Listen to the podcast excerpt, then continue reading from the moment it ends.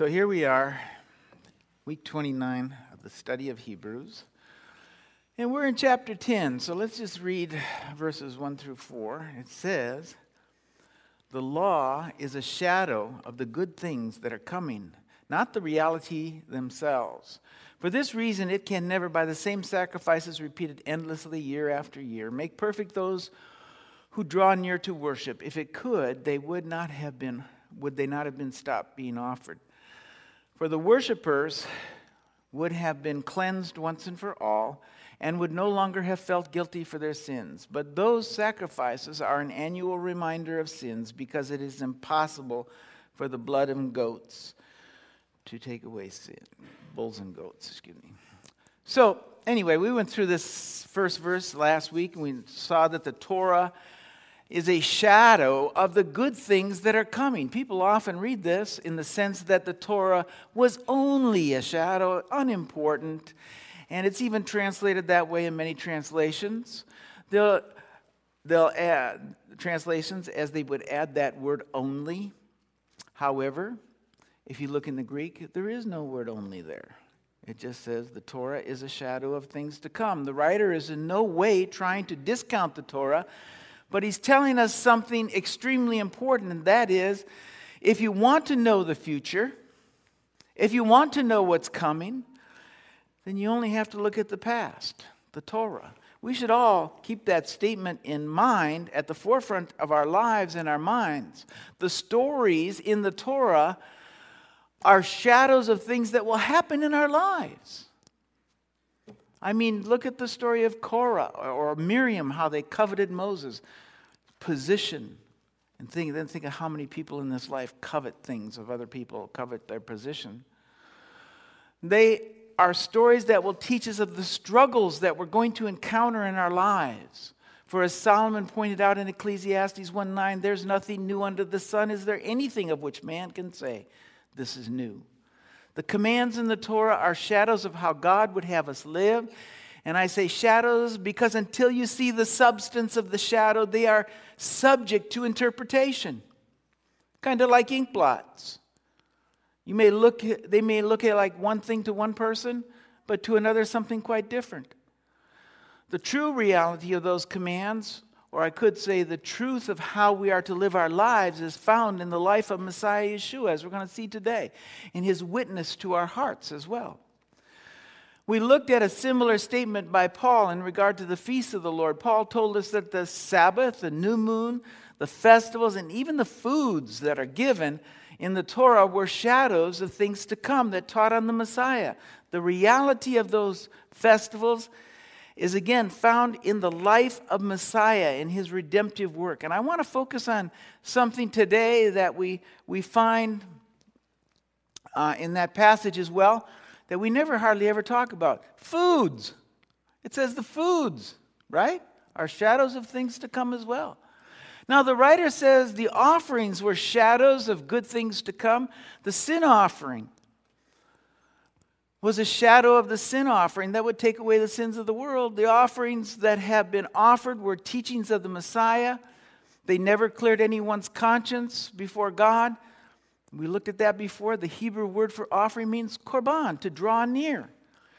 The offering was to be the vehicle by which we were able to once again, if we were separated from God, to draw near, to draw close to God again. However, in the first covenant, about the closest you were going to get was the outer courts of the temple. But we're told that they were a shadow of the one who would unite us to God. And through Yeshua sitting at the right hand and having the right ear of God, we have access. We can go before the King. Amen? So, what we're seeing is that nearly everything that God gave was a shadow of reality. Well, we have to take that a step farther. You know, there are 613 commands in the Torah, at least by latest count. With that in mind, I want to think of Yeshua's ministry and that of Paul. You know, Yeshua came preaching the reality of these commands. And it was a standard of Torah observance that was so far removed from what was observed in Israel in the first century that people often read it and think that he was abolishing the Torah, doing away with the Torah. He knew that his words would be alarming because they were so far removed from many of the customs of the day. And so in his most famous sermon, the Sermon on the Mount, he begins with the statement, "Think not that I have come to abolish the law or the prophets. I have not come to abolish, but to fulfill." In other words, he came to bring substance to these shadows.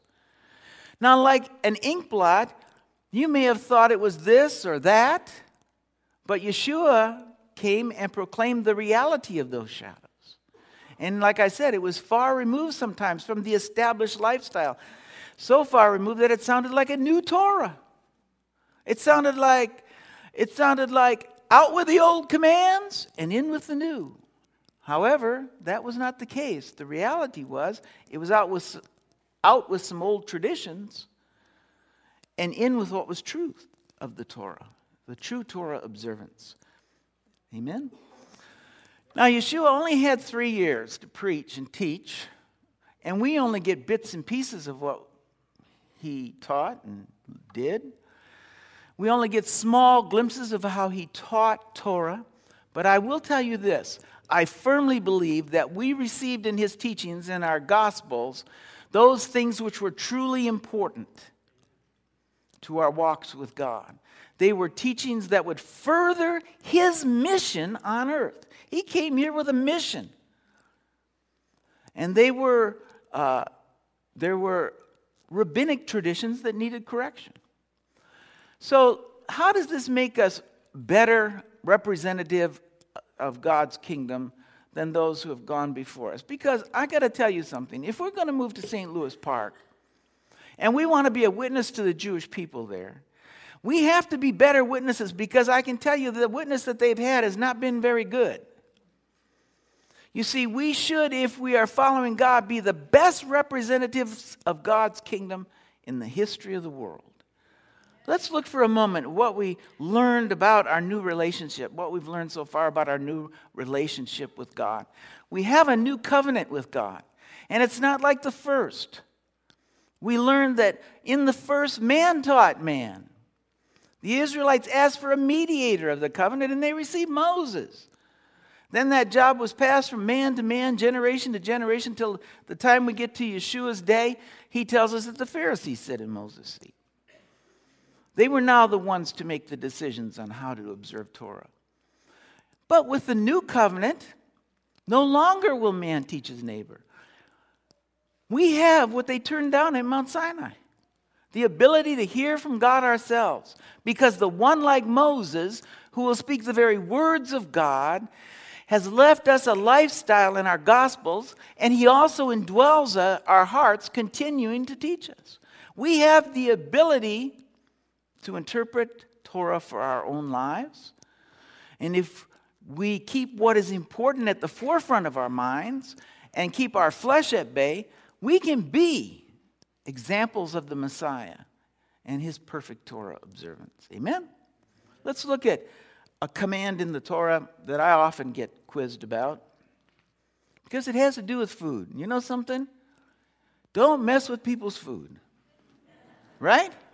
You don't mess with people's food. You can mess with anything, but don't mess with their food.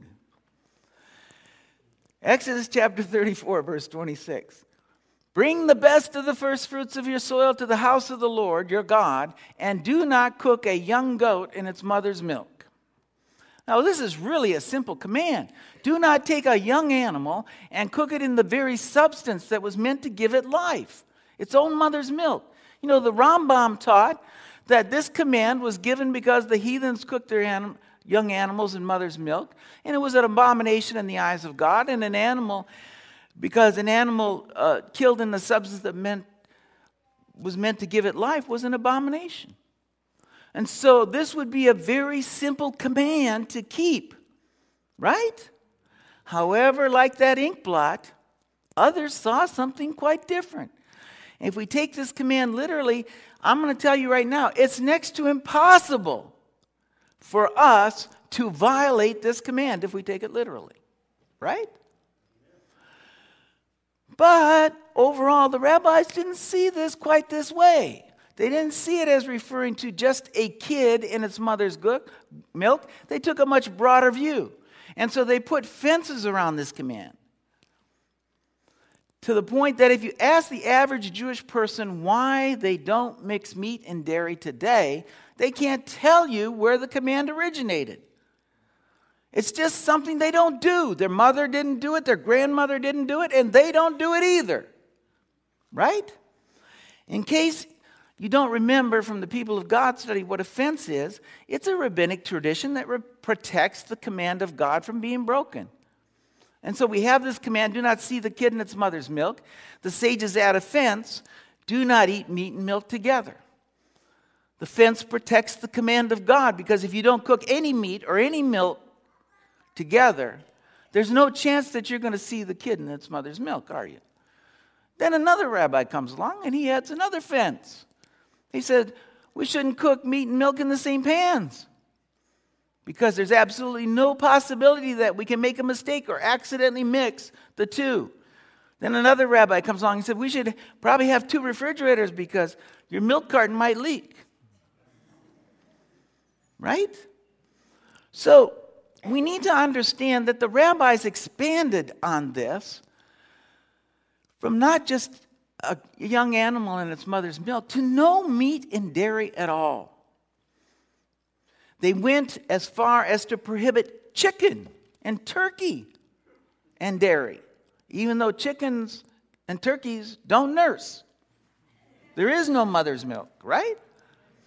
The point I want to make is that there's no doubt in my mind that the rabbis went off the deep end on this one.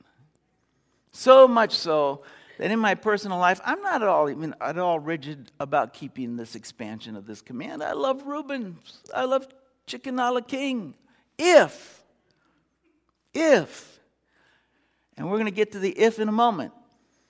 Now, the most of these expansions are relatively new, like refrigerators, two refrigerators, that's pretty new, right? Or a dairy restaurant and a meat restaurant, that's fairly new. However, let's see if we can find just how far back this milk, no milk, and meat together go. Is found. I want to read from the Targum on this passage, and we'll get the idea of how this has been taught from before the time of Yeshua.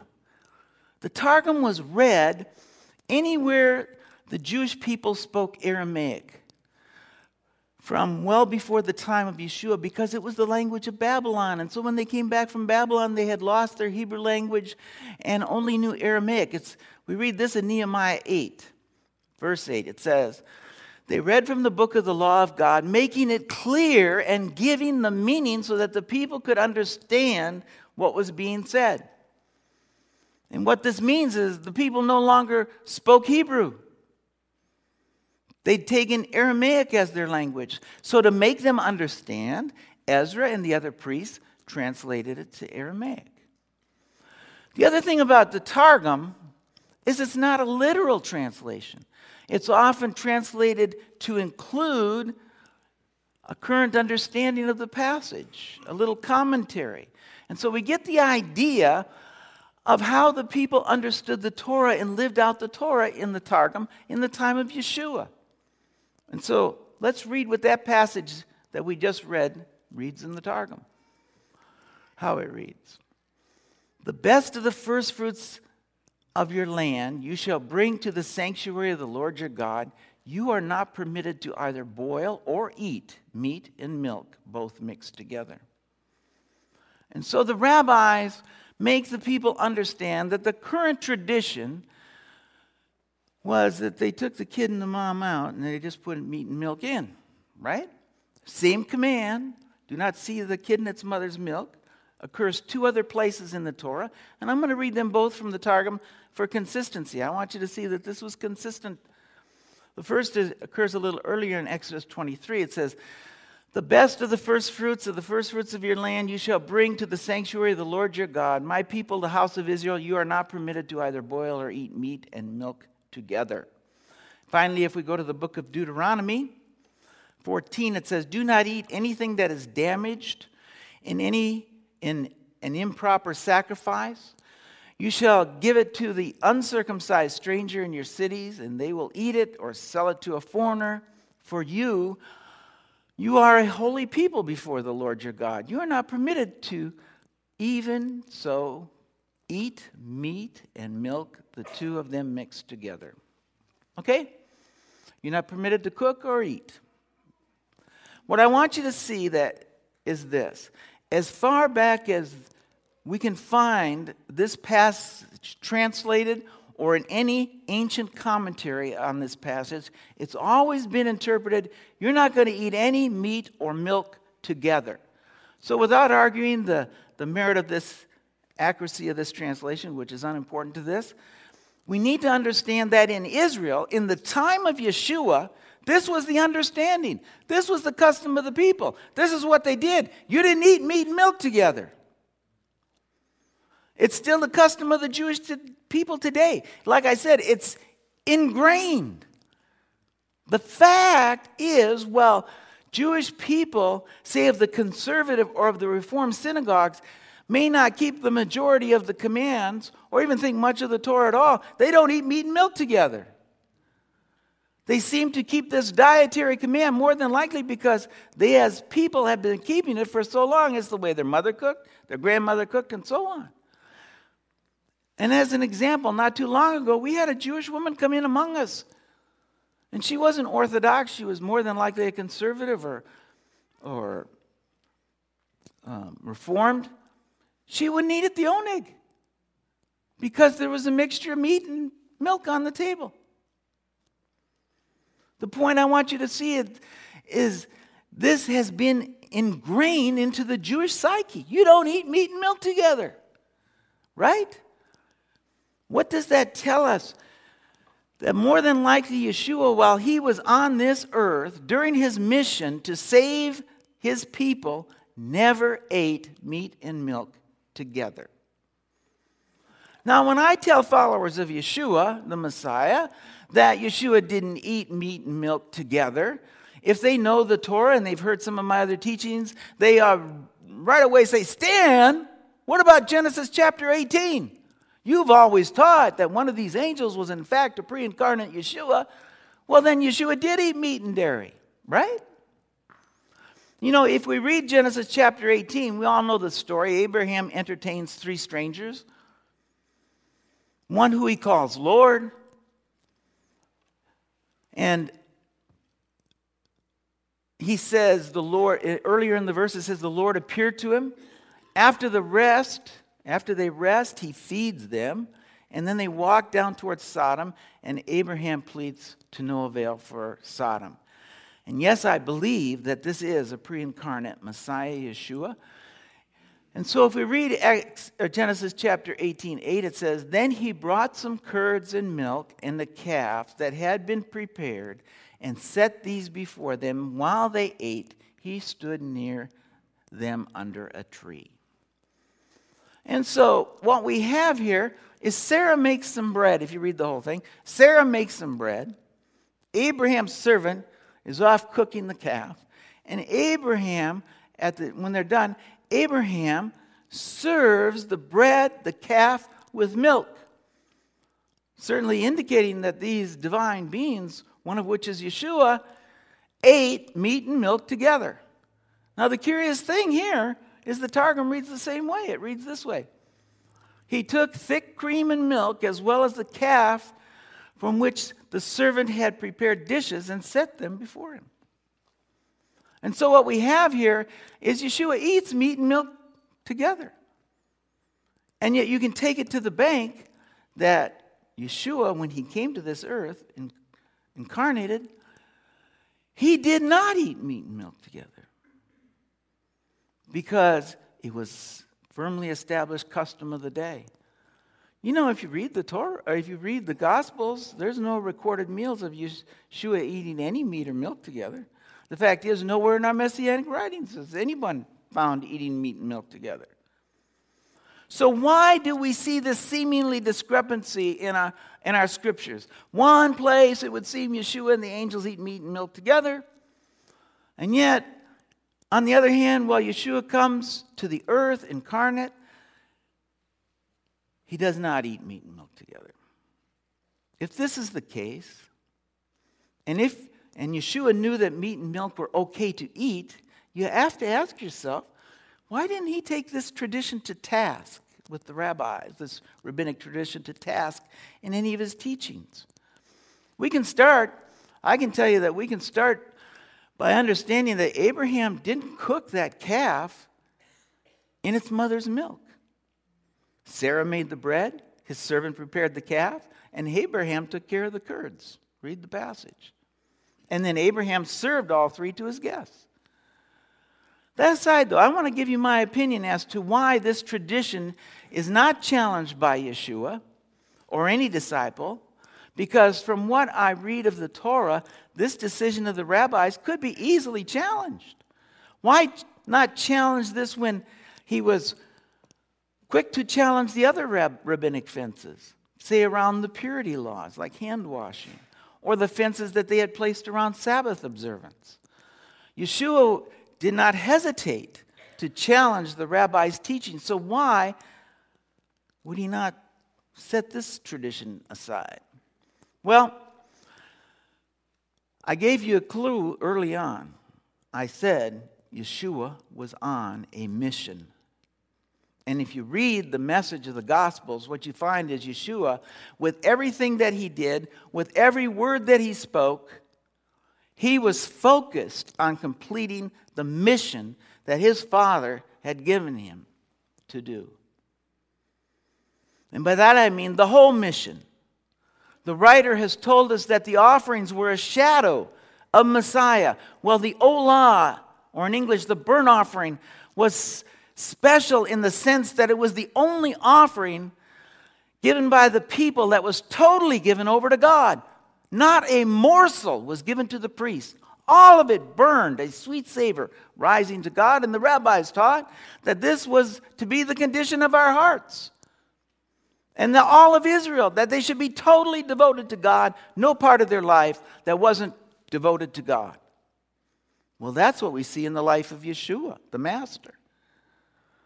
Every word, every action in his life devoted to God and to the mission that God gave him, to die on a tree to save his people and to complete the promise given to Abraham that through Abraham all the nations of the earth will be blessed. And with that in mind, let's look at why Yeshua takes the purity laws to task. One of the really easy purity laws that he disputes really wasn't a command in the Torah for Am Yisrael or the people of Israel at all. And that's hand washing. What the rabbis did is they took the laws that were intended for the priests alone to wash their hands before entering into the holy place and applied them to all the people in Israel. And so Yeshua took exception to their twisting of the Torah. But remember, Yeshua's on a mission. And these purity laws would have been detrimental to keeping the promise to Abraham that all nations of the earth will be blessed through you. So much so that when his disciples didn't get it, the Holy Spirit lowers a sheet full of all kinds of unclean animals to show him that Gentiles in and of themselves are not unclean. God can make them clean as well. You see, the purity laws and the attitude that Israel was pure and the rest of the world was unclean was in direct conflict with Messiah Yeshua's mission to save all men who would trust in him. Another example of the purity issue was Yeshua eating with tax collectors and sinners, the unclean of the unclean. I mean, there was nobody worse in Israel than a tax collector. And so the Pharisees say to him, "Why does your teacher eat with tax collectors?" Yeshua, ever diligent to keep his mission, says, it's not the healthy who need a doctor, but the sick. I have not come to call the righteous, but the sinners. And so these are extremely important. You know why Yeshua and the Father orchestrated all of these happenings in his life? They made sure these things got written down for us. Because these laws and this type of thinking would keep them from keeping their promise to Abraham. He takes the rabbis to task on the Sabbath. His disciples are hungry one day on the Sabbath day, and they're in a field. And they're picking grain, and they start to eat the grain. And so the Pharisees say, look, your disciples are doing what's unlawful on the Sabbath. And another place, Yeshua heals on the Sabbath day, and the Pharisees say, it's unlawful to heal on the Sabbath day. It's unlawful to heal on the Sabbath. Yeshua tells them, you're wrong. It's lawful to heal on the Sabbath. It's lawful to do good on the Sabbath day. So why did the Father and Yeshua orchestrate these events so as to teach on the Sabbath? Well, it's not too hard to understand why they did this. The Sabbath is a shadow of Yeshua's kingdom. He's Lord of the Sabbath. And these added laws were taking the delight out of the Sabbath. You can't delight in the Sabbath if you're hungry, right? Okay, enough of these examples. But you still have to ask yourself, why did Yeshua take these issues to task? But the issue of meat and milk, he remains silent. He says nothing. Well, if you look at why, again, he spoke about the purity laws and the misrepresentation of the Sabbath, it's not too hard to understand. We can see how the purity laws would be a stumbling block. Because to the blessing of the nations. So to the Sabbath day, a misrepresentation of the kingdom Yeshua is going to usher in. A kingdom that would be a delight, and no one goes hungry, and people are healed and restored of their infirmities. So it's not hard to think of why he would come against these. But now answer me this. How about eating meat and milk? How would that detract from Yeshua's mission? Anybody? I don't think you're going to come up with much, because there's no way that would detract from his mission. It doesn't. It's one of those benign fences that really hurts nobody. Let me tell you what I believe. Yeshua on this earth kept the traditions that did not destroy the Torah and did not destroy his mission. He sat down to a meal with Abraham, and he ate meat and milk and enjoyed the meal with his friend. He equally longed to sit down with his brothers, who at the time didn't eat meat and milk together. And because he considered their mission of his mission to the Jewish people much more important than eating meat and dairy, he didn't. Paul says this in the book of Romans, chapter 14, verse 19. He says, therefore, let us make every effort to do what leads to peace and mutual edification. Do not destroy the work of God for the sake of food. All food is clean, but it's wrong for a man to eat anything that causes someone to stumble. It's better not to eat meat or drink wine or to do anything else that will cause your brother to fall. And I think there's where we got the secret. You see, there is an order to the commands of God that was displayed in Yeshua's rulings. We saw it in his commands on the Sabbath. Healing outweighs thou shalt not do any work. Just like helping your neighbor get his ox out of the ditch outweighs not working on the Sabbath. And we all see that, right? We should. He told us. Well, the command of most importance, the one at the very top, the most important is love the Lord your God with all your heart. And then the next one right underneath that is love your neighbor as yourself. Yeshua ate meat and milk with Abraham because he longed to sit down with a meal with his friend and enjoy a meal because he loved Abraham as himself. The incarnate Yeshua didn't eat meat and milk for the same reasons. He loved his brothers Israel as himself and was not going to do something like eat meat and milk and take the chance of alienating anyone. We all know, they came out with a saying a few years ago, it's WWJD, right? And the Messianic version is WWYD, right? What would Yeshua do? Well, we just saw what Yeshua would do, right? So the question is, now what will we do? Because while I firmly believe there's no problem in eating meat and milk because of our freedom in Messiah and our understanding of the scriptures, I also know that Paul said this, you are my brothers, you were called to be free, But do not use your freedom to indulge your sinful nature. Rather, serve one another in love. The entire law is summed up in a single command: love your neighbor as yourself. If you keep on biting and devouring each other, watch out, or you will be destroyed by each other. Listen, we're going to be given this tremendous opportunity to witness to the Jewish people, the Jewish community in St. Louis Park. What's going to get in our way of the mission that Yeshua has given us to do? What will get in our way of becoming like Yeshua, of being like Yeshua, of doing what Yeshua would do? A cheeseburger? Heaven forbid.